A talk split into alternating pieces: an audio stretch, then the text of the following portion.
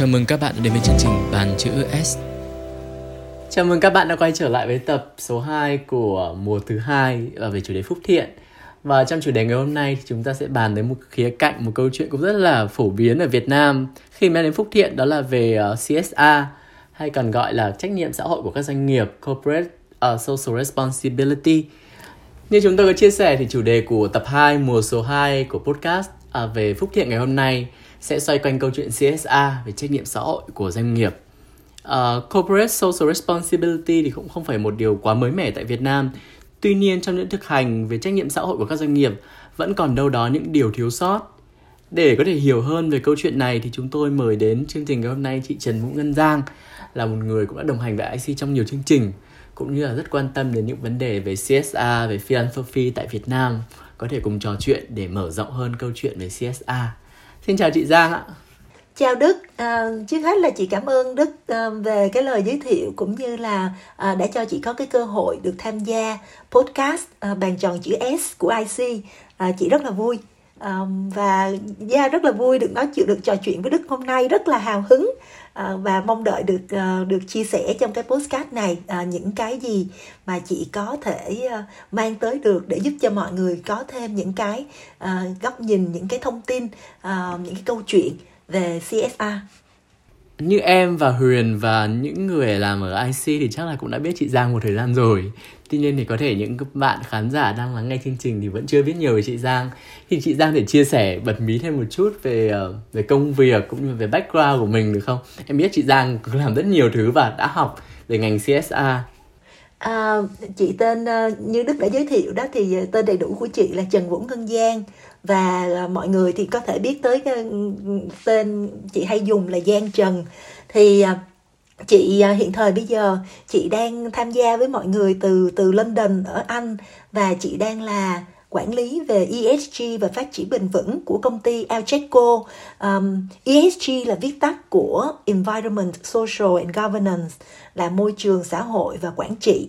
Um, và công ty Alcheco của chị thì làm về um, nhà thép công nghiệp um, là một là ở, ở UK thì tụi chị um, rải đều khắp um, cả nước. Nhưng mà tụi chị cũng là thành viên của một tập đoàn ở 25 có mặt ở 24 quốc gia ở um, châu Âu và châu Á Thái Bình Dương um, về đó là công việc hiện tại của chị. Còn um, cái mối liên quan của chị với Việt Nam thì thì thì nó rất là lâu năm. Chị đã làm trong lĩnh vực uh, phi lợi nhuận ở Việt Nam được uh, 13 10 10 14 năm. Uh, trước khi chị uh, chị đi qua Anh đi học và sau đó chị cũng có quay về Việt Nam chị làm việc uh, thêm một thời gian. Chị làm ở nhiều uh, tổ chức. Um, tổ chức phi chính phủ của Việt Nam cũng như là tổ chức phi chính phủ quốc tế và chị cũng có làm uh, tư vấn độc lập uh, cho cho các tổ chức về hợp tác giữa NGO với lại doanh nghiệp cũng như là về những cái hoạt động phúc thiện uh, trong cộng đồng của NGO cũng như là uh, các như như chị đã chia sẻ đó là về hợp tác với các doanh nghiệp. Có thể nhiều bạn khán giả sẽ tự hỏi là tại sao chủ đề của podcast là về phúc thiện nhưng mà buổi ngày hôm nay chúng ta lại nói về CSA vì trên thực tế thì CSA được cấu thành từ bốn yếu tố về môi trường, về kinh tế, về đạo đức và yếu tố cuối cùng đó là về phúc thiện hay philanthropy. Chính vì vậy khi mà đề cập tới câu chuyện philanthropy thì chúng ta không thể bỏ qua được khía cạnh CSA. À, vậy thì chị Giang có thể chia sẻ thêm một chút cho em về việc là chúng ta sẽ nên định nghĩa CSA là gì và tại sao các doanh nghiệp hiện tại họ thường làm CSA hay không? Um, chị nghĩ là cái ờ, cái khái niệm CSA đó um, trước hết trước hết mình phải mình có có một cái sự thật về CSA nó là một khái niệm mà um, trong cả giới học thuật cũng như là giới uh, thực hành á uh, ở Việt Nam và trên thế giới thì có rất là nhiều những cái tranh luận về một cái uh, định nghĩa. Cho nên á, nó không có một cái định nghĩa thống nhất nào về CSA cả. Um, với chị cái định nghĩa mà mà mà chị chị hay sử dụng hoặc là chị thường chị thường tham khảo đó là CSA là một cái mô hình kinh doanh của doanh nghiệp một cách làm sao mà uh, tử tế để mà mình tạo ra những cái giá trị về mặt xã hội về um, tạo ra những cái um, giá trị lâu dài cho cái cộng đồng cho cái xã hội mà doanh nghiệp hoạt động. Thì uh, trong trong trong học thuật thì cái mô hình CSA của Carol là cũng được được rất là nhiều người sử dụng. Thì nó giống như một cái kim tự tháp và nó có nhiều, nhiều cái nhiều cái à, nấc khác nhau. Thì trong đó là uh, trách nhiệm xã hội của doanh nghiệp được xác định như là bốn cái yếu tố. Trách nhiệm về kinh tế về pháp lý về uh, đạo đức và cuối cùng là phúc thiện philanthropy tức nghĩa là trách nhiệm đối với cộng đồng bên ngoài um, ở các nước phát triển cái cái cái cái mức độ của các cái tháp đó ở cái tầng nào quan cái tầng nào là là cái cái nền tảng và cái nào là cái trên cùng thì nó khác với cái thứ tự ở Việt Nam. Uh, bởi vì nó còn tùy thuộc vào cái sự quan tâm của mọi người như thế nào. Nhưng mà nôm na thì thì trách nhiệm xã hội của doanh nghiệp chị nghĩ rằng là mình có thể mình nhìn nó ở bốn cái trụ cột bốn cái ờ, khía cạnh như vậy thì mình sẽ hiểu rõ hơn là trách nhiệm của doanh nghiệp là gì nhưng có một điểm nữa chị muốn chị muốn nhấn mạnh đó là ở Việt Nam cái chữ CSA đó uh, mọi người hiểu nó cũng rất đa dạng. Đặc biệt là trong giới doanh nghiệp ở Việt Nam thì mọi người hiểu CSA là làm từ thiện làm thiện nguyện. Tức nghĩa là mọi người chỉ nhìn đến một cái góc độ đó là philanthropic responsibility là trách nhiệm về phúc thiện thôi. Nhưng mà thậm chí là cái cái chữ phúc thiện ở Việt Nam á nó cũng không phổ biến nữa. Cho nên mọi người nghĩ tới là charitable giving. Tức nghĩa là cho uh, làm từ thiện. Và những cái gì mà doanh nghiệp làm thiện nguyện làm từ thiện thì được mọi người xem như đó là trách nhiệm xã hội của doanh nghiệp. Và chính vì vậy là ba cái yếu tố còn lại như là trách nhiệm kinh tế trách nhiệm pháp lý uh, tuân thủ về pháp luật và đạo đức thì nó là một phần của CSA nhưng mà mọi thông thường thì thì mọi người thường lại không không không nhìn đến nó à, đó là ở Việt Nam còn trên thế giới á, qua qua nghiên cứu ờ, học thuật của chị tại vì chị cũng học về chị nghiên cứu về CSR cũng như chị nghiên cứu về à, quản lý môi trường của doanh nghiệp doanh nghiệp phát triển bền vững. Thì à, thì nói thật là cái khái niệm CSA này ở bên phương Tây ở châu ở, ở Anh cụ thể là ở Anh nó thường là được đặt ở dưới uh, bộ phận nhân sự.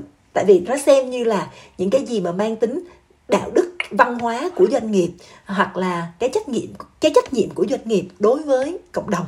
À, còn khi mà nhìn đến một cái một cái tổng thể lớn hơn của doanh nghiệp gọi là về phát triển bền vững á, thì doanh nghiệp ở bên này người ta dùng cái cái concept về ESG và sustainability nhiều hơn. Um, thì à, chị nghĩ là trong cái khuôn khổ này chắc là mình cũng không có đủ thời gian để mà chị có thể nói là, là ESG và sustainability và nó khác với CSA ở chỗ nào à, nhưng mà nôm na chị chỉ muốn nói là à, ở những nước à, phương tây à, những nước phát triển thì bây giờ người ta hướng tới một cái chị tạm gọi nó là một cái nấc cao hơn và bao trùm hơn à, của của CSA đó là phát triển bền vững. Tức nghĩa là làm sao cái vai trò của doanh nghiệp một cái điều không thể chối cãi là doanh nghiệp là một phần không thể tách rời của xã hội doanh nghiệp là một phần của cái hệ sinh thái như vậy. Chúng tất cả chúng ta đều có liên quan tới nhau. Mình không phải là bây giờ không phải là mình là một phần của môi trường hay là môi trường là một phần của doanh nghiệp nữa mà doanh nghiệp là môi trường và môi trường là cái nơi mà doanh nghiệp uh, tồn tại và hoạt động. Cộng đồng cũng vậy. Cho nên là cái khái niệm ở ở ở, ở phương tây ở, ở ở ở châu âu và bây giờ người ta dùng nhiều trong doanh nghiệp đó là làm sao để doanh nghiệp phát triển một cái cách mà vẫn giữ được những cái giá trị uh, bền vững giữ được cái hành tinh này để cho cái thế hệ tiếp theo những cái gì ngày hôm nay chúng ta đang làm nó phải để lại những cái tác động tích cực cho cái thế hệ tiếp theo thì doanh nghiệp cần phải thể hiện cái điều đó trong cái hoạt động kinh doanh của mình. Cảm ơn chị Giang chia sẻ. Thực ra em học về chuyên ngành PR và truyền thông thì cái phần về CSR cũng là một cấu phần rất là quan trọng. Vì nhiều người cũng có nói rằng ờ, uh, CSR bây giờ gắn rất liền với việc các công ty đang xây dựng hình ảnh và thương hiệu cá nhân và khi mà em học thì cũng có đi truy lại về nguồn gốc của việc là tại sao các công ty bây giờ thích làm CSA thì một trong những cái lý do mà họ đưa ra là họ gắn với cái lý thuyết về uh, lý thuyết quản lý nỗi sợ terror management theory. Thì trong cái lý thuyết ờ, uh, TMT này họ đưa ra giả định là một trong những đặc điểm của văn hóa là giúp giảm thiểu những cái căng thẳng của nỗi lo lắng của con người về cái chết. Và họ làm cách này như thế nào thì thường là sẽ có hai cách cách thứ nhất là tìm đến những cái khía cạnh về ờ, về tinh thần uh, ví dụ như tôn giáo. Và cách thứ hai thì người ta còn nói là để mà giúp giảm nỗi lo về cái chết thì người ta sẽ tìm đến bằng việc là tăng cái self esteem của mọi người. Self esteem trong tiếng việt thì gì cả tự trọng nhưng thì nó không hợp lý lắm trong tình huống này. Nhưng mà hiểu một cách đơn giản đó là khi mà chúng ta muốn cảm thấy không sợ hãi cái chết thì chúng ta phải làm tăng cái giá trị cuộc sống của mình lên. Và người ta làm cách này bằng cách nào? Thì người ta làm cách là tăng cường cái việc mua sắm tăng cường hơn cái việc tiêu thụ. Và khi mà gắn cái việc tiêu thụ đấy với việc là nó tạo ra một ý nghĩa nào đó ví dụ như là charity thì người dùng người tiêu dùng người ta càng có động lực để uh, để mà mua sắm nhiều hơn để mà tiêu dùng nhiều hơn. Và đấy là lý do mà tại sao các doanh nghiệp bây giờ họ coi charity một phần của philanthropy không phải chỉ là một cái hoạt động của họ nữa rồi. Và với nhiều công ty thì họ coi nó như là một cái hàng hóa. Charity bây giờ được gắn liền như một hàng hóa của nhiều công ty để họ có thể định vị họ để có thể trở thành một cái thế mạnh của họ so với các công ty khác. À, chúng ta có thể thấy rất rõ là CSA cũng là một hình thức phúc thiện chị Giang nghĩ vậy thì CSA có thể tạo ra được những cái thay đổi tích cực nào trong xã hội? À, trước hết là chị chị chị muốn trở ngược lại cái cái lý thuyết mà mà mà Đức vừa nói á. Um, lần đầu chị nghe tới cho nên chị thấy cũng rất là thú vị. Uh, nhưng mà cái cái điểm mà nó làm chị uh, thấy là mình cần phải discuss về nó đó là uh, cái việc mà nhìn nhìn cái động cơ để làm uh, CSA để mà để tăng lợi nhuận tăng doanh thu tăng uh, tăng trưởng cho doanh nghiệp nói chung.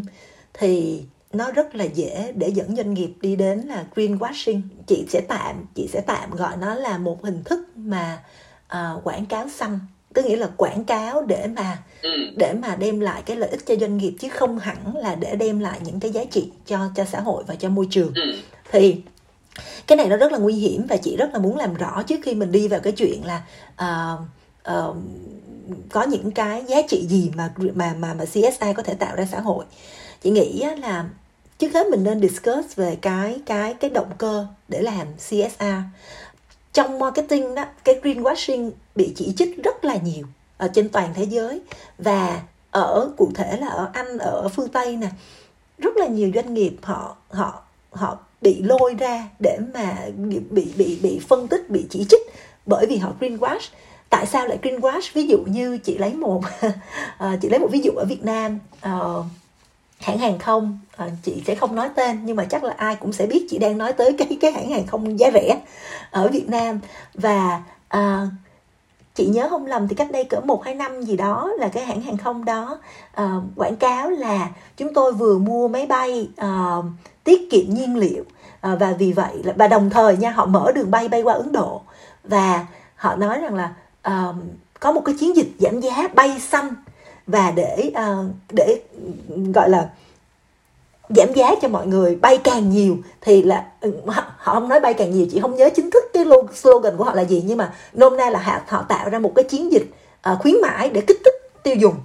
Như vậy thì cái động cơ ở đây dạ. của họ là gì? Động cơ ở đây đó là họ họ chỉ dùng cái CSA cái việc mà bay cái việc mà um, giảm khí thải ra môi trường làm cái nguyên làm cái lý do để họ kích họ kích thích tiêu dùng thôi nhưng mà cái vấn đề cái vấn đề của biến đổi khí hậu vấn đề của khí thải đó là mình tiêu dùng quá nhiều.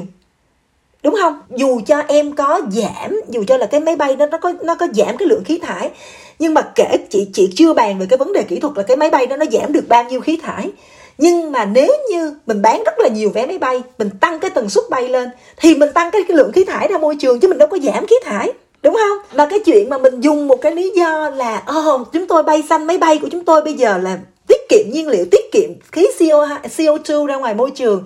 Cho nên là bạn hãy mua vé thì chúng tôi đang giảm giá nè.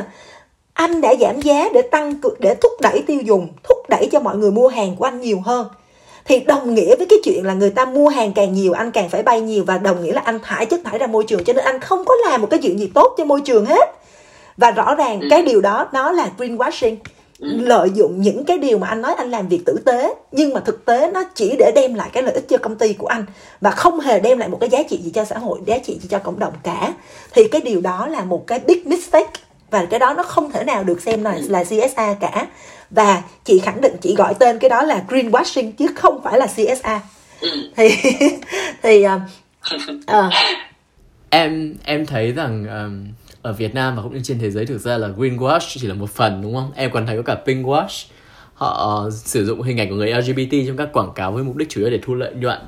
Rồi thì bluewash cũng đã từng được nhắc tới Bluewash được nhắc tới như là việc các doanh nghiệp mượn thương hiệu của UN thường với các logo màu xanh để chứng thực cho rằng là họ cũng là những doanh nghiệp thân thiện với môi trường hoặc là tạo ra những tác động tích cực cho xã hội chắc là mình cũng đã nhìn thấy những cái mô hình wash đấy rất là nhiều đúng không chị Giang? Ừ, đúng rồi em rất là nhiều. Cho nên đó là um, chị chị muốn dẫn tới um, cái này có một cái nghiên cứu thì chị thấy uh, họ đưa vào một cái framework rất là thú vị. Tức nghĩa là nếu như mà mình nhìn động cơ để thực hiện CSR đó nó là động cơ từ bên ngoài hay là động cơ từ bên trong? Động cơ từ bên ngoài là gì? Là để mục tiêu là tăng trưởng nè mục tiêu là kiếm thêm tiền nè. Mục tiêu là làm branding cho cho doanh nghiệp nè. Mục tiêu là để thỏa mãn những cái mong đợi của khách hàng nè. À, mục tiêu là để thu hút được nhân tài để làm việc nè. Thì cái điều đó không có gì sai đúng không? Nghĩa là nếu như mà nếu như mà doanh nghiệp họ tồn tại để họ đóng góp vào những cái giá trị kinh tế à, à, truyền thống ngày xưa thì là doanh nghiệp phải đóng góp giá trị kinh tế. Nhưng mà mình đang nhìn ở cái khái niệm CSA thì doanh nghiệp không chỉ đóng góp về giá trị kinh tế mà còn đóng góp về những cái giá trị về đạo đức về cộng đồng uh, trong trong cái hoạt động làm việc trong cái hoạt động kinh doanh của mình uh, và môi trường nữa.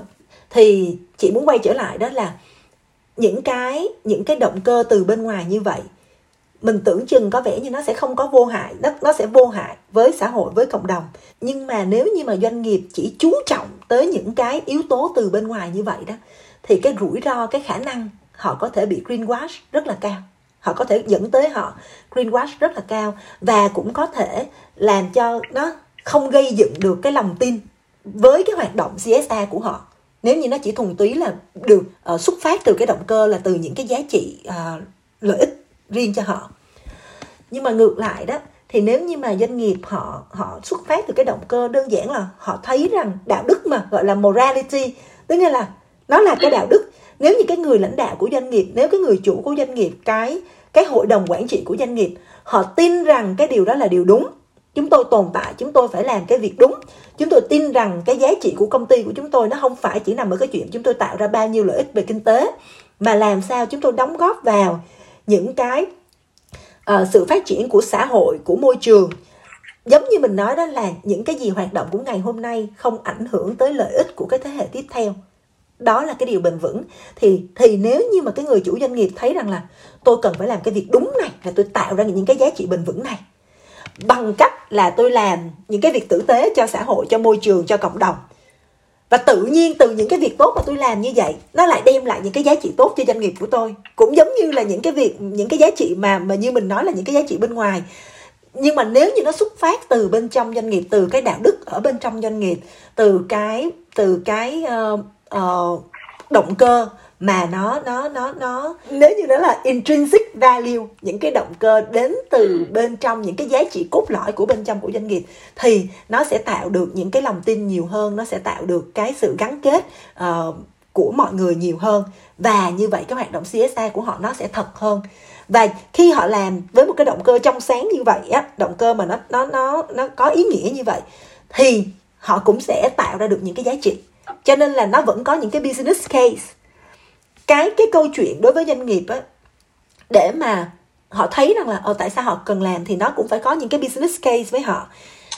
Nhưng again là mình nhìn nó theo hai góc nhìn. Nếu như thùng túy là chỉ chạy theo những cái giá trị vật chất giá trị market nhà đầu tư khách hàng tiêu dùng uh, doanh số thì khả năng doanh nghiệp bị bị greenwash rất là cao. Còn nếu như mà nó xuất phát từ cái đạo đức thì CSA của họ nó sẽ thật hơn và nó sẽ tạo được cái lòng tin nhiều hơn. Và điều đó nó dẫn đến cái giá trị của doanh nghiệp cao hơn và tự, tự nhiên nó sẽ thu hút được à, nó sẽ giúp cho doanh nghiệp tăng trưởng. Em khá hoài nghi về câu chuyện là có những doanh nghiệp mà họ thực hiện CSA một cách rất thuần túy từ cái việc là họ mong muốn có thể phát triển hoặc thúc đẩy xã hội Uh, có lẽ em cũng hơi cực đoan vì trong cái việc là em được học thì cũng có rất nhiều người họ có những quan điểm cực đoan như vậy và họ cho rằng CSA bây giờ nó thuần túy chỉ là một hoạt động marketing và PR thôi và những thứ mang tính gọi là tác động xã hội hay những việc tốt mà họ làm cho xã hội chỉ là những cái sản phẩm phụ đi kèm từ cái mong muốn của họ để làm branding thương hiệu của họ em nghĩ là chị Giang sẽ không đồng ý với quan điểm này. Chị Giang có nghĩ là có một công ty nào đấy hoặc chị đã giờ nhìn cái case nào đấy mà chị thực sự tin là họ đang làm một hoạt động CSR có giá trị và ý nghĩa không? có chứ đức có có nhiều. Trước hết á là uh, chị muốn chị muốn uh, quay lại cái cái cái nghiên cứu nó học thuật.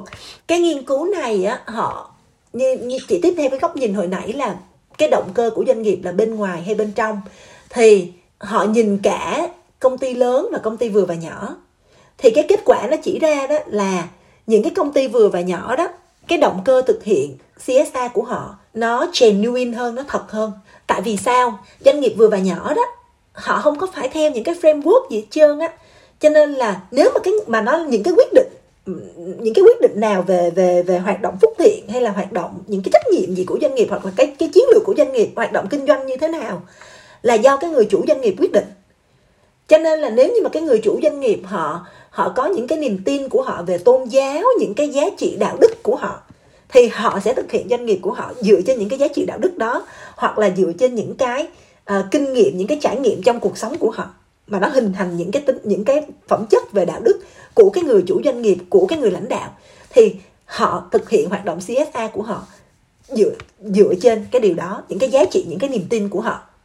Uh, những cái giá trị niềm tin cá nhân mà họ đem vào họ xây dựng cái giá trị cho doanh nghiệp như vậy còn với những doanh nghiệp lớn á, người ta nghiên cứu người ta kết luận là những doanh nghiệp lớn thì cái cái khả năng là họ họ bị driven bởi những cái giá trị bên ngoài nhiều hơn. Tại vì sao? Doanh nghiệp lớn họ phải có trách nhiệm giải trình với lại uh, nhà đầu tư của họ. Họ phải có trách nhiệm giải trình với shareholder với investor của họ. Họ phải có trách nhiệm báo cáo. Tại vì những cái khung pháp lý ở bên ở bên châu Âu chỉ lấy ví dụ của châu Âu đi thì doanh nghiệp lớn là sẽ phải giải trình về cái tác động của họ đến môi trường đến xã hội. Ví dụ như họ phải báo cáo là um, năm nay họ thải bao nhiêu chất thải ra môi trường. Họ, họ xin lỗi họ thải bao nhiêu khí thải uh, greenhouse emissions đó, ra môi trường. Ừ. họ phải báo cáo là uh, modern slavery là nô lệ thời hiện đại của họ. Họ làm những cái gì để họ ngăn chặn cái điều đó?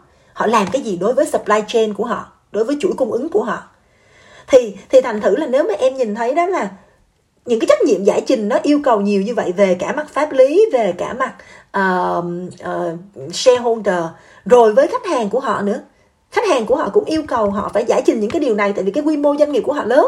Rồi cho nên là mọi cái họ phải đưa vào framework họ phải đưa vào uh, report vân vân và vân vân.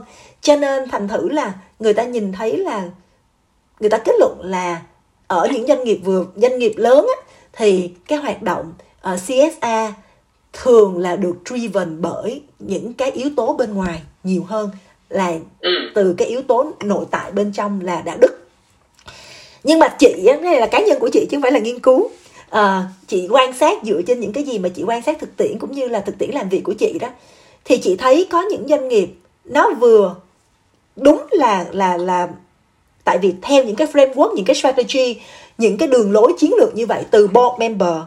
Nhưng cái leadership vẫn rất là quan trọng. Cái người leader trong doanh nghiệp lớn vẫn có những người leader họ tin rằng đây là cái điều đúng. Và kể cả nhân viên những người nhân viên làm việc ở tập đoàn cũng vậy. Họ họ bây giờ ai người ta cũng muốn là cái môi trường này nó phải tốt đẹp cho con cháu của người ta chứ đâu có ai muốn là ngày hôm nay sống mình làm ngày hôm nay thôi.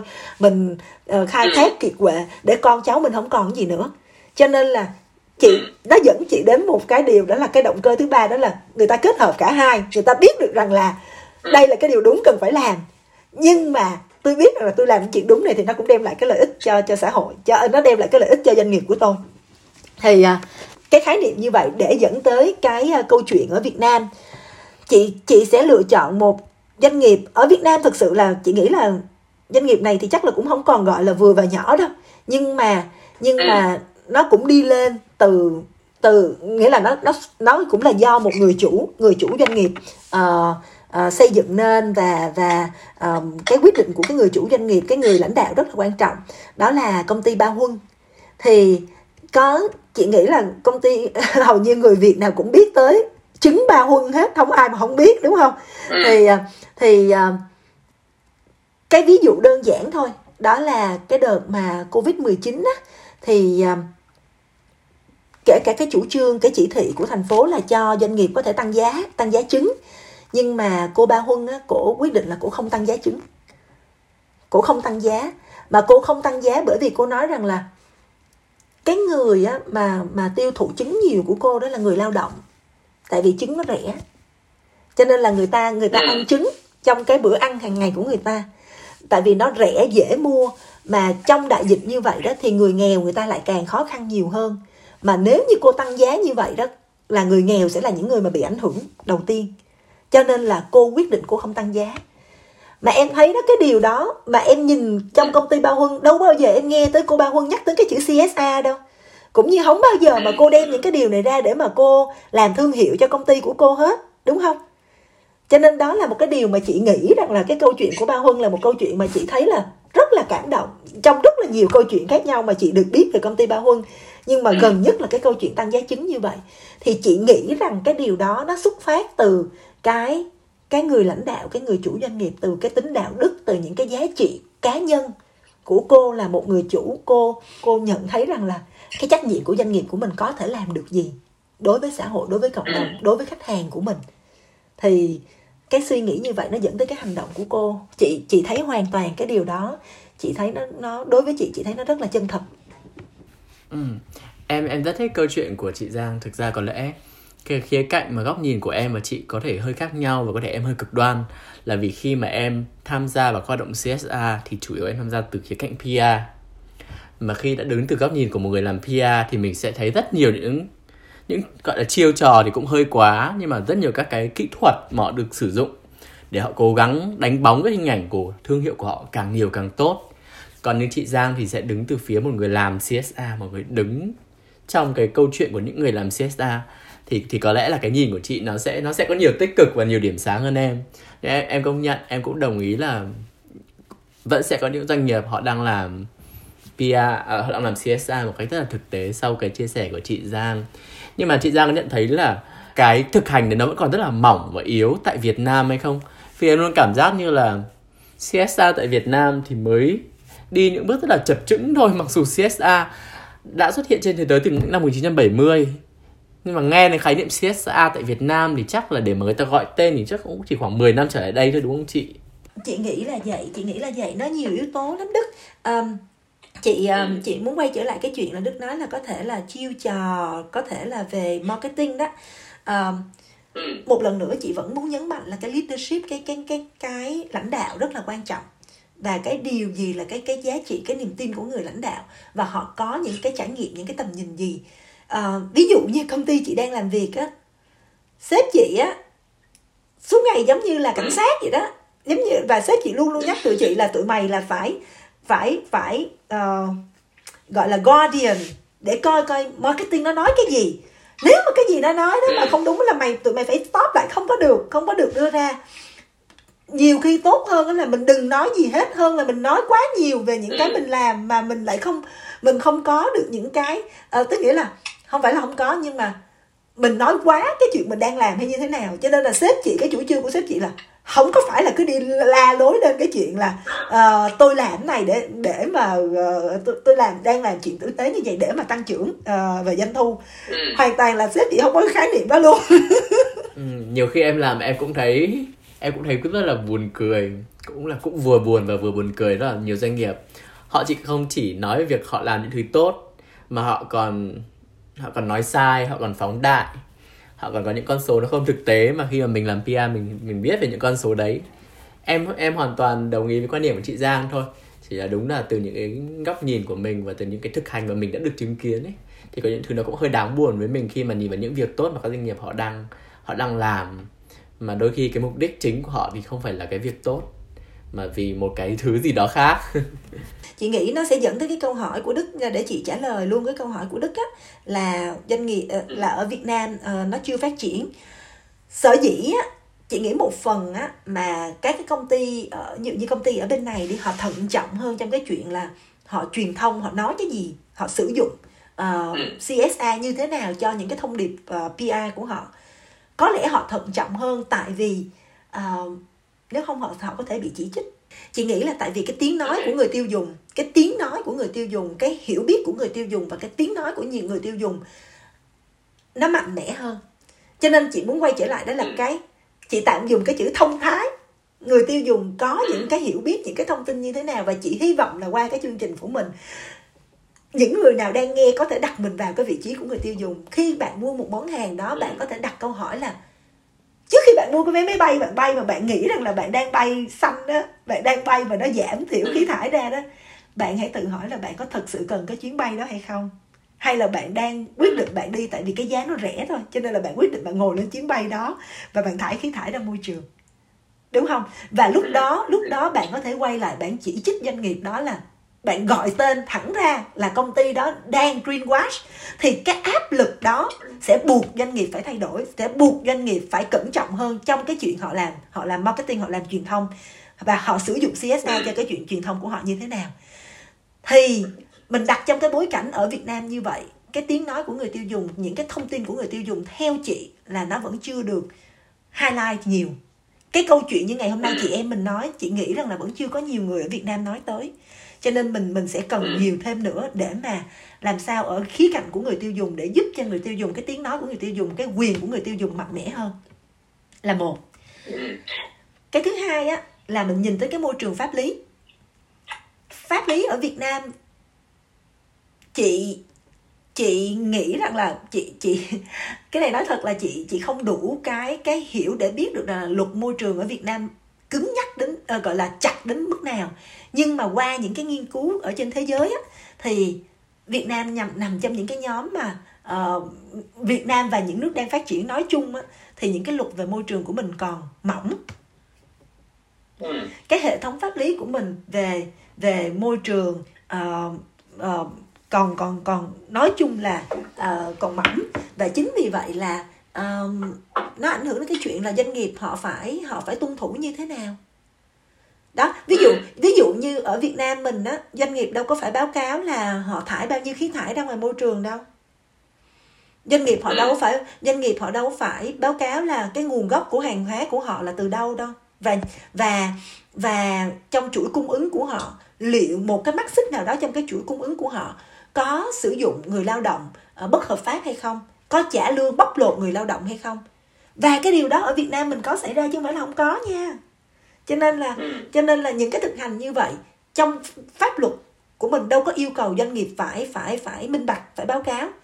Cho nên chính vì cái điều như đó và mình nhìn lại một cái, một trong những cái trụ cột của CSA đó là tuân thủ pháp luật, thì doanh nghiệp Việt Nam cũng tuân thủ theo luật Việt Nam đó nhưng mà liệu nó có đã, đã được xem là để nó giúp tạo ra những cái uh, giá trị bền vững giá trị về phát triển bền vững cho xã hội cho môi trường hay chưa? Câu trả lời của chị là chưa tại vì pháp lý của mình chưa có đủ vững.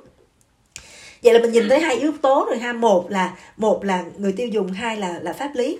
Cái yếu tố thứ ba nữa đó là nhân viên công ty nghĩa là trong nội tại của công ty họ cũng chưa thấy được cái chuyện là cuối cùng là tôi làm đó rồi rồi rồi rồi như thế nào.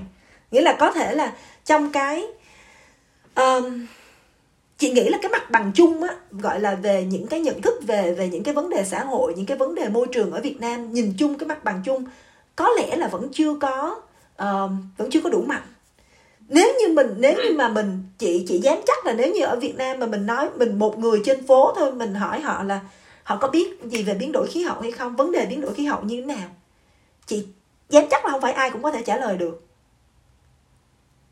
cái mà chị thấy tích cực lạc quan đó là các bạn trẻ bây giờ quan tâm đến vấn đề xã hội nhiều, vấn đề xã hội và môi trường nhiều hơn. Nhưng đại đa số, mình đang nói đến cái đại đa số. Mặc dù đó là những tín hiệu tốt là các bạn trẻ đang ngày càng quan tâm nhiều hơn, nhưng mà nhưng mà nếu mà một người một người dân ordinary mà mình nói tới vấn đề LGBT mình nói đến vấn đề bình đẳng mình nói đến vấn đề về biến đổi khí hậu chị không chị dám chắc là không phải ai cũng biết. Rồi nô lệ nữa nô lệ cái khái niệm mà nô lệ thời hiện đại bóc lột lao động chắc là mọi người cũng không không không phải là một cái mà mọi người quan tâm tới.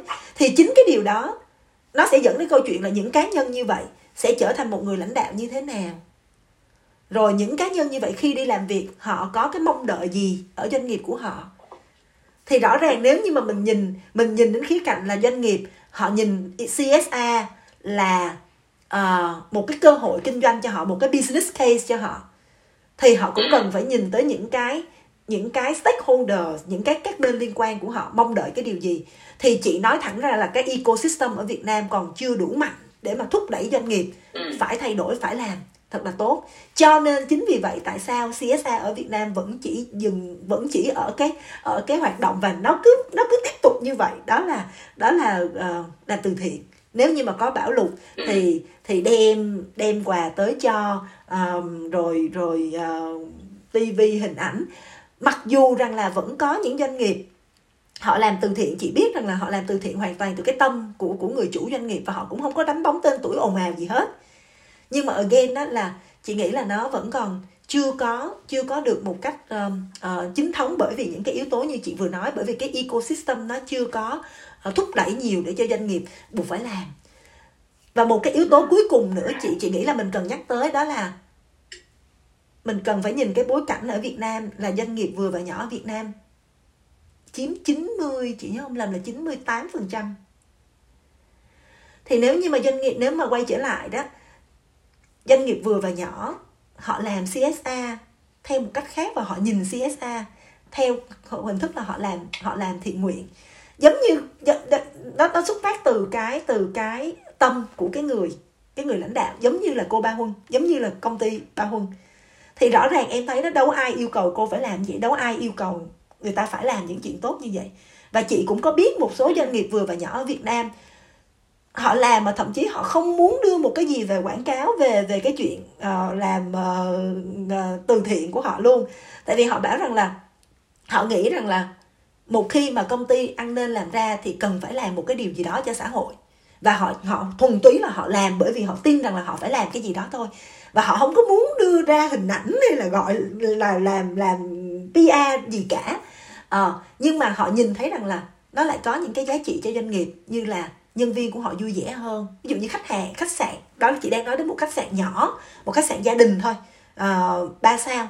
Thì thì họ nói rằng là họ làm những điều này bởi vì họ thấy rằng là khi mà họ làm từ thiện, họ đi, họ giúp đỡ như vậy, nhân viên của họ cảm thấy rằng là đang làm việc cho một cái người chủ mà có đạo đức. Và khi mà như vậy thì nhân viên của họ vui hơn, nhân viên đi làm cảm thấy là có tinh thần phấn khởi hơn. Mà nhân viên vui hơn thì họ phục vụ khách hàng cũng vui hơn và nhân viên cũng ở lại. Nhân viên cũng ở lại làm việc với công ty thì đồng nghĩa là công ty không phải cứ suốt ngày uh, phải đi tìm nhân viên khác phải tốn thời gian tốn công sức tốn tiền bạc để đi tìm công nhân viên mới đúng không? Thành thử là thành thử là dù là cái động cơ của họ em thấy đó họ không có theo một cái framework họ không có theo một cái business case họ không có theo một cái um, uh, truyền thống nào về CSA bốn cái trụ cột hay gì hết, hết trơn á. Chỉ thuần túy nó từ cái tâm của họ thôi đó thì thì chị nghĩ rằng là phần lớn ở Việt Nam tại vì cái bối cảnh của mình là doanh nghiệp vừa và nhỏ rất là nhiều và cộng thêm những cái bối cảnh như hồi nãy chị chia sẻ là cái mong đợi của khách hàng mong đợi của uh, của chủ đầu tư và mong đợi của của pháp lý nó không có nó không có nhiều. Cho nên là tại sao theo chị nghĩ là đó là lý do tại sao CSA uh, ờ, ở Việt Nam mình thấy nó vẫn theo cái tính là từ thiện và nó khá là uh, uh, uh, gọi là tự phát thực ra trong buổi nói chuyện hôm nay thì em cảm giác như em đang đóng vai ác đang đóng vai một người chỉ trích CSA các doanh nghiệp rất là nhiều. Còn chị Giang sẽ là một người phản biện lại em để cứu các doanh nghiệp. Vì em luôn ừ, em chị được chị được tiếp xúc với rất nhiều doanh nghiệp trong cái quá trình mà chị làm để mà chị thúc đẩy cái partnership. Cho nên là chị chị nghĩ là chính vì vậy cho nên là chắc là chị được tiếp xúc với những doanh nghiệp mà họ có hứng thú họ quan tâm.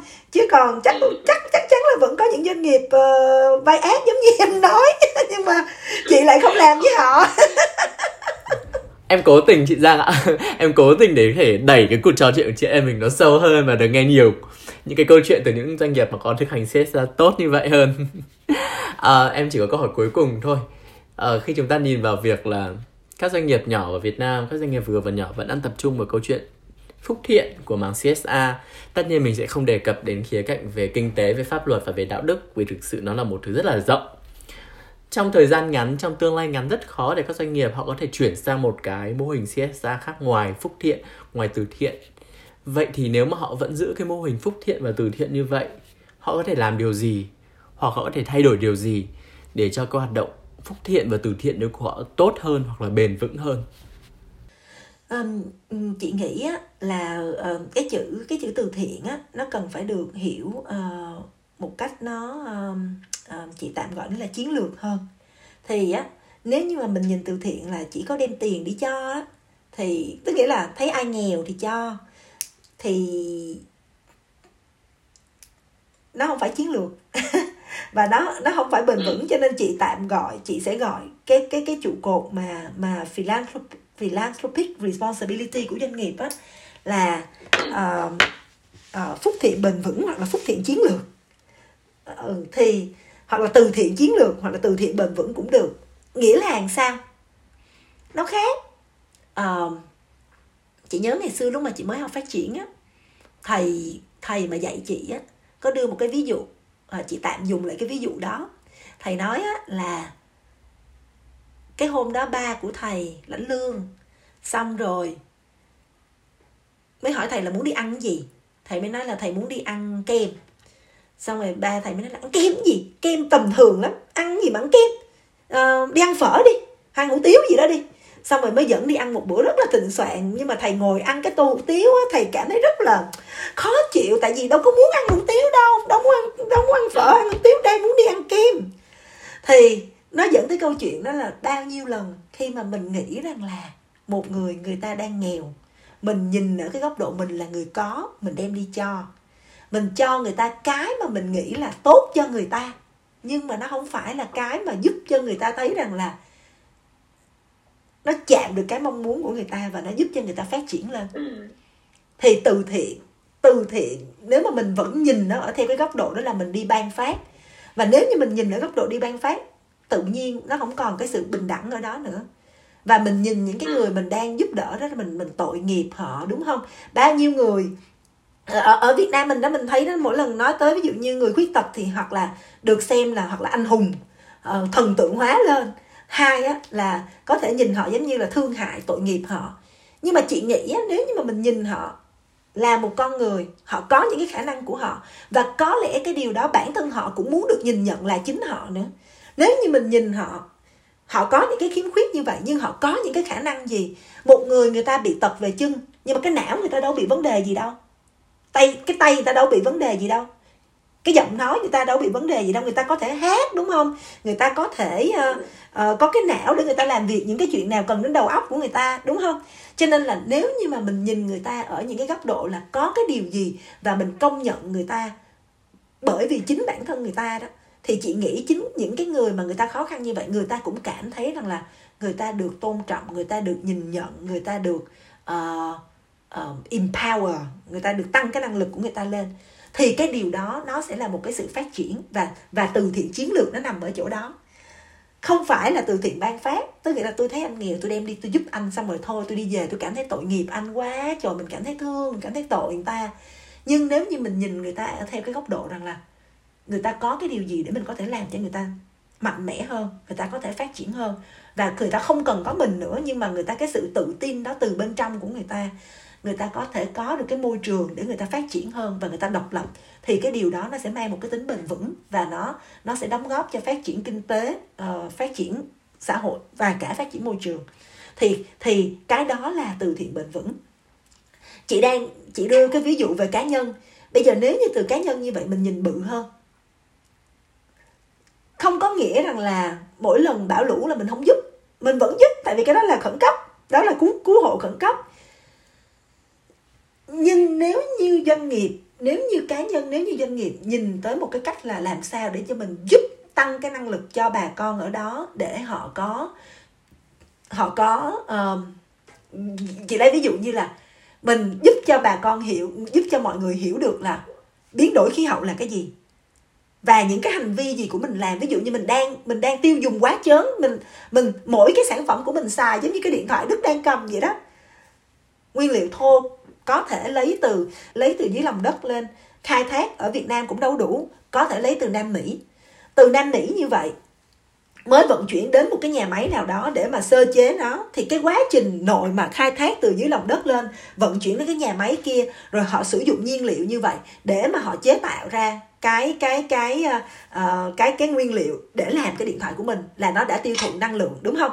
Bất cứ cái quá trình sản xuất gì của mình nó đều có là mình mình tiêu thụ bao nhiêu năng lượng từ trái đất từ uh, gọi là mình lấy từ mình tiêu thụ năng lượng uh, từ trái đất từ nước từ không khí.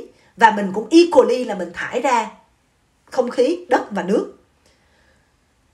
Thì cái điện thoại của mình dùng chị quay trở lại câu chuyện cái điện thoại. Từ cái uh, từ cái raw material chuyển tới cái khâu sản xuất. Ví dụ như lấy cái raw material từ Nam Mỹ chuyển qua Trung Quốc uh, qua nhiều cái nhà máy khác ở Trung Quốc nữa, để mà sản xuất. Cuối cùng ra một cái thành phẩm. Cái sản phẩm em đang cầm trên tay nó là em mua ở Mỹ. Chị mua ở Anh, một người nào đó mua ở Việt Nam. Rồi mình dùng xong. Trong quá trình mình dùng, mình cũng tiêu thụ. Tiếp tục nữa, mình cũng sạc điện vô là mình lại tiêu thụ điện, mình tiêu thụ năng lượng. Đúng không? Và khi mà mình tiêu thụ như vậy thì hiển nhiên là nó cũng sẽ thải ra khí thải ra ngoài môi trường. Và đến lúc mà mình dùng xong thì như thế nào? Cái cái rác thải mà điện tử là một cái vấn đề rất là lớn trên toàn thế giới. Một một năm mình thải ra một cái lượng rác thải khổng lồ mà rác mà mà mà những cái điện thoại của mình điện thoại uh, smartphone này nó họ không recycle được. Ừ. và nó nằm ở ngoài landfill nó nằm ngoài đất. Như vậy thì có phải rằng là câu chuyện ở đây đó nếu như mà mình mình gây cái nhận thức để cho mọi người hiểu được cái sự tiêu dùng của mình bản thân mình khi mình tiêu dùng như vậy nó đã tạo ra những cái tác động đến môi trường như thế nào. Và mình giải quyết những cái vấn đề gốc rễ. Đó là mình làm sao mình phải có những cái giải pháp uh, kinh doanh giải pháp sản xuất hoặc là chính mình là người tiêu dùng. Mình cũng phải uh, giảm những cái tác động của mình đến môi trường đến xã hội đến đời sống của con người. Thì cái điều đó chị nghĩ nó là cái mà mình làm phúc thiện bền vững là ở chỗ đó. Mình giúp cho mọi người cái hiểu biết để mà khi mà mình giảm được những cái nguyên nhân của biến đổi khí hậu thì hiển nhiên nó sẽ giảm thải những cái bão lũ hàng năm. Mà thực tế là bão lũ sẽ càng tăng lên chứ không có giảm. Nếu như mình vẫn cứ tiếp tục những cái gì mình đang làm ngày hôm nay nếu như doanh nghiệp vẫn cứ tiếp tục bóc lột bóc lột những cái tài nguyên thiên nhiên và vẫn tiếp tục tăng khí thải ra môi trường thì mình sẽ tiếp tục bão lũ. Nhưng mà nếu như doanh nghiệp nhìn tới những cái khía cạnh bây giờ kinh doanh sản xuất của tôi làm sao để tôi có thể giảm thải giảm thiểu được cái tác động. Ví dụ như là mua hàng local thay vì là mua uh, từ Trung Quốc chuyển qua hoặc là từ một cái nước nào thứ ba nữa chuyển qua. Đó thì thì những cái hoạt động mà mình giúp cho người dân tăng cái năng lực cho họ giúp tăng những cái nhận thức theo chị những cái đó nó sẽ nó sẽ nó sẽ bền vững hơn là chỉ có đi cứu trợ. Ừ. Em có một câu hỏi đi cùng với câu chuyện của chị Giang vừa rồi. Chị Giang có thấy như thế là một thứ rất khó với các doanh nghiệp vừa và nhỏ tại Việt Nam hay không? Vì em vẫn luôn cảm giác là có hoạt động philanthropy, có hoạt động phúc thiện của các doanh nghiệp vẫn mang tính phản ứng với các biến vẫn mang tính phản ứng trước các vấn đề của xã hội. Ví dụ như chị có nói đó, bão lụt thì hỗ trợ khẩn cấp. Ờ, Tết đến thì ủng hộ mì tôm, ủng hộ quần áo cho trẻ vùng nông thôn, vùng cao. Mặc dù họ biết những thứ đấy tồn tại Ừ, họ biết những thứ đấy tồn tại hàng năm nhưng họ không đưa nó vào trong chính sách hay là trong chính cái philosophy của tổ chức mà luôn vẫn coi nó là một cái hỗ trợ tạm thời hỗ trợ khẩn cấp thì chị nghĩ cái đấy nó có phải là một thứ rất là cốt lõi mà các doanh nghiệp ở Việt Nam khi làm CSA cần thay đổi hay không? Hình như chúng ta đang nói về mô hình CSV về ông ta. Câu hỏi của Đức rất là hay. Chị nghĩ là hồi nãy câu trả lời trước chị bị miss á à, và cảm ơn đức hỏi để chị để chị có thể chia sẻ thêm. Chị nghĩ là hồi nãy chị có nói tới là cái cốt lõi là làm sao mình tăng những cái nhận thức mình tăng để cho mình mình tăng cái năng lực của của của cộng đồng. Cái điều đó đó khi mà chị nói đến cộng đồng thì chính cái người chủ doanh nghiệp cái leadership nó cũng cần phải thay đổi. Đúng không? Và nếu như mà người chủ doanh nghiệp á, họ nhìn thấy rằng là cái bất bình đẳng nó nằm ở chỗ doanh nghiệp của tôi không có cái cái uh, ví dụ như một người khuyết tật người ta khuyết tật và cái này là sự thật chị đã nghe chị đã nghe một số người khuyết tật uh, chia sẻ. Tại sao người khuyết tật ở Việt Nam á uh, họ cũng có những cái mặc cảm của họ nhưng mà mình nhìn lại cái môi trường cái môi trường kinh doanh môi trường xã hội ở Việt Nam đã đủ để cho người khuyết tật họ hòa nhập và họ sống một cách giống như người không khuyết tật hay không? Ừ và đó là cái mà doanh nghiệp có thể làm. Một người mà người ta chống gậy người ta đi vô ờ, người ta người ta người ta ngồi xe lăn hoặc là người ta chống nạn người ta đi vô doanh nghiệp xin việc. Cái người nhân sự sẽ nhìn người ta với ánh mắt như thế nào? Chị chưa nói tới cái chính sách chị chưa nói tới uh, policy tại vì cái governance cái policy ở doanh nghiệp vừa và nhỏ là một cái thiếu vô cùng không phải công ty nào cũng có policy. Chị nói thẳng vậy luôn. Nhưng nếu như cái người chủ doanh nghiệp người ta có cái tính đạo đức người ta thay đổi cách nhìn người ta nhìn cái người khuyết tật đó ở cái khía cạnh là người ta có thể đóng góp cái gì cho công ty của mình. Chứ không phải là người ta tới cửa là tưởng đi ra bán vé số là lo đuổi người ta đi về. Ừ. thì thì chị nghĩ đó cái thay đổi đó từ cá nhân nó sẽ dẫn tới là từ leadership như thế nào. Và dẫn tới câu chuyện là doanh nghiệp của mình làm cái chuyện CSA để tạo ra những cái giá trị cho xã hội. Như thế nào? Nãy hồi nãy giờ chị đem ví dụ của người khuyết tật để chị so sánh cái sự bất bình đẳng. Bất bình đẳng ở đây bất bình đẳng ở đây không có nghĩa rằng là uh, nhiều người nghĩ rằng là Việt Nam giờ đâu bất bình đẳng đâu. Người khuyết tật giờ hả cũng cũng cũng có cơ hội đi học rồi uh, cũng có nhiều cái chính sách nhiều cái chương trình giúp đỡ hỗ trợ cho họ. Nhưng mà bất bình đẳng ở đây đó là họ không có cái môi trường để mà họ họ sống giống như là những người uh, đại đa số tại vì họ là thiểu số. Bất bình đẳng ở đây đó là những nhóm cộng đồng thiểu số như là ờ, uh, LGBT như là cộng đồng LGBT uh, ờ, họ gặp họ gặp những cái rào cản để khi mà họ đi làm họ có thể bị trêu chọc ở trong văn phòng. Ở Việt Nam mình vẫn rất nhiều người đúng không? Bây giờ vẫn gọi là bóng rồi này nọ rồi ô môi rồi các thể loại. Nhiều khi chính những cái câu nói đó trong cái môi trường công sở của mình thôi không cần cái policy gì hết trơn nhưng mà nếu như nếu như mà cái người chủ mà nhìn thấy cái điều đó và gọi tên và kêu rằng là cái điều này không được làm như vậy ở công ty của tôi thì rõ ràng nó đã tạo ra một cái môi trường một cái văn hóa làm việc mà bình đẳng cho mọi người ừ. thì chị nghĩ chị chị chị quay trở lại chị thấy là nó có rất là nhiều cái mà doanh nghiệp có thể làm để có thể tạo ra thay đổi. Nhưng mà những cái lớn lao dù cho phía doanh dù cho là gọi là doanh nghiệp CSA chị vẫn nghĩ nó xuất phát từ những cá nhân từ leadership. Ừ. à, và từ từ mỗi cá nhân của mình. Nếu như mỗi cá nhân của mình kể cả nếu như người chủ có thể người chủ cái người quản lý có thể không nhìn thấy nhưng mà nếu một cá nhân nào đó trong công ty mà nhìn thấy chị có một bạn á chị chị chị cũng à, thấy là bạn gần đây mới chia sẻ trên trên Facebook nghĩa là bạn là nhân viên nhưng mà bạn cũng thấy rất là bức xúc với những cái vấn đề mà uh, đùa cợt mà uh, trong trong doanh nghiệp mà uh, ngày đàn ông gần đây mấy ngày là ngày quốc tế đàn ông đúng không 19 tháng 11 ạ. Ờ, xong rồi chị thấy có một cái uh, một bạn chia sẻ bạn post lên Facebook cái hình một cái công ty đấy tặng quà cho cho các bạn nam là một quả chuối và hai quả trứng. Xong và sếp rất là duyên dáng. Thì ừ. Thì ấy bạn đó rất là bức xúc. Và bạn bảo rằng là bạn làm việc trong một cái môi trường gì mà một cái điều này mà mọi người nghĩ là vui đùa cợt nó vui. Ừ. cái đó là nó có thể gọi là sexual uh, sexual sexual jokes. Mà như vậy thì nó không có cái gì là là vui cả.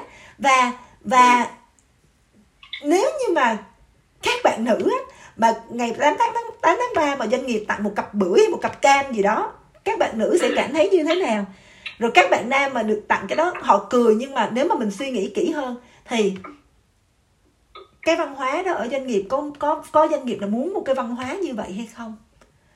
Ừ. thì thì một cá nhân ở trong công ty nếu như mà họ lên tiếng như vậy họ có được ủng hộ họ có được có người uh, chia sẻ những cái quan điểm của họ hay là khi họ lên tiếng họ lại còn bị trù dập ừ.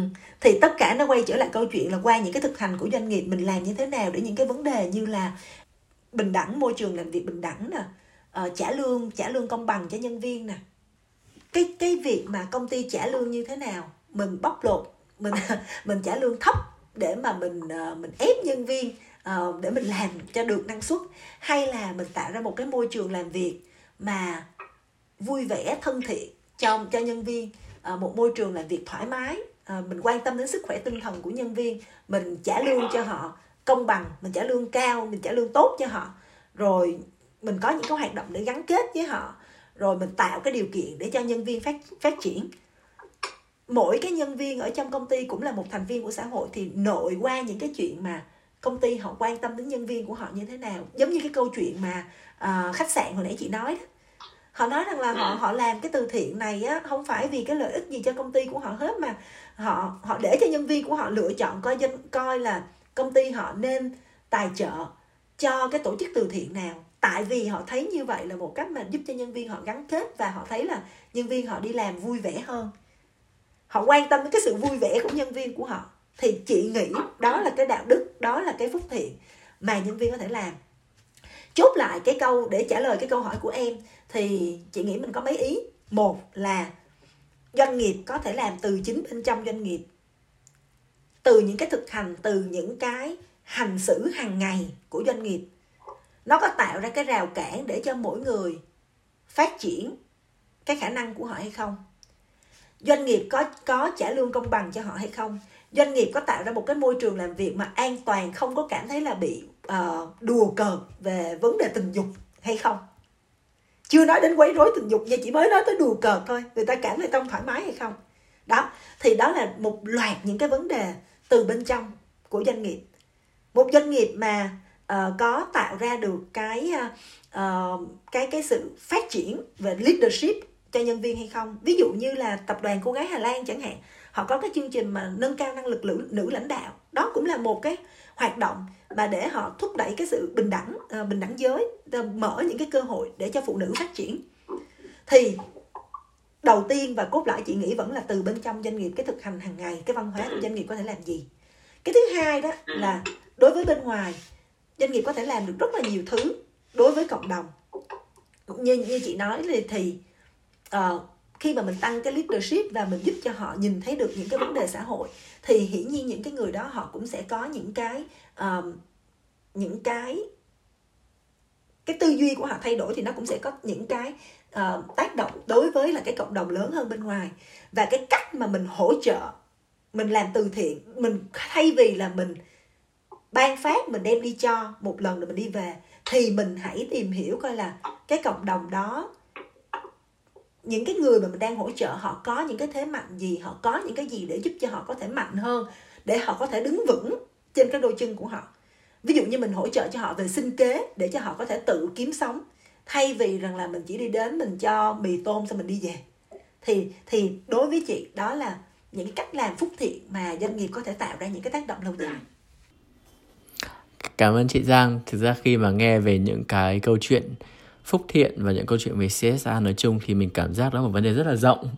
Và nếu mà chị em mình có ngồi bàn về nó thì chắc là đến sáng mai cũng chưa rồi hết những câu chuyện về việc các doanh nghiệp nên làm gì, các doanh nghiệp cần phải làm gì để thay đổi cái thực hành về phúc thiện và CSR của của họ. Nhưng mà nhìn từ những chia sẻ của chị Giang thì em có thể thấy là có hai cái điểm rất là nổi bật. Thứ nhất, đó là việc các doanh nghiệp cần phải nhìn vào cái mong muốn thực sự của những người mà họ đang giúp đỡ. Phải dựa vào cái cái need base chứ không phải là cái cái cái cái mà doanh nghiệp có thể làm. Và cái thứ hai là những thay đổi nội tại trong các doanh nghiệp. Có thể nếu là doanh nghiệp lớn thì nó có thể liên quan đến philosophy, liên quan đến culture. Nhưng mà trong các doanh nghiệp vừa và nhỏ thì đôi khi nó chỉ những thực hành rất là đơn giản trong cách họ, đối xử với nhân viên trong cách họ nhìn nhận những cái vấn đề xã hội. Thì với em, đó là hai cái mà em có thể đúc rút từ những cái chia sẻ của chị Giang về câu chuyện là làm thế nào để các doanh nghiệp vừa và nhỏ nói riêng và các doanh nghiệp ở Việt Nam nói chung có thể thay đổi cái thực hành phúc thiện trong hoạt động CSR của họ.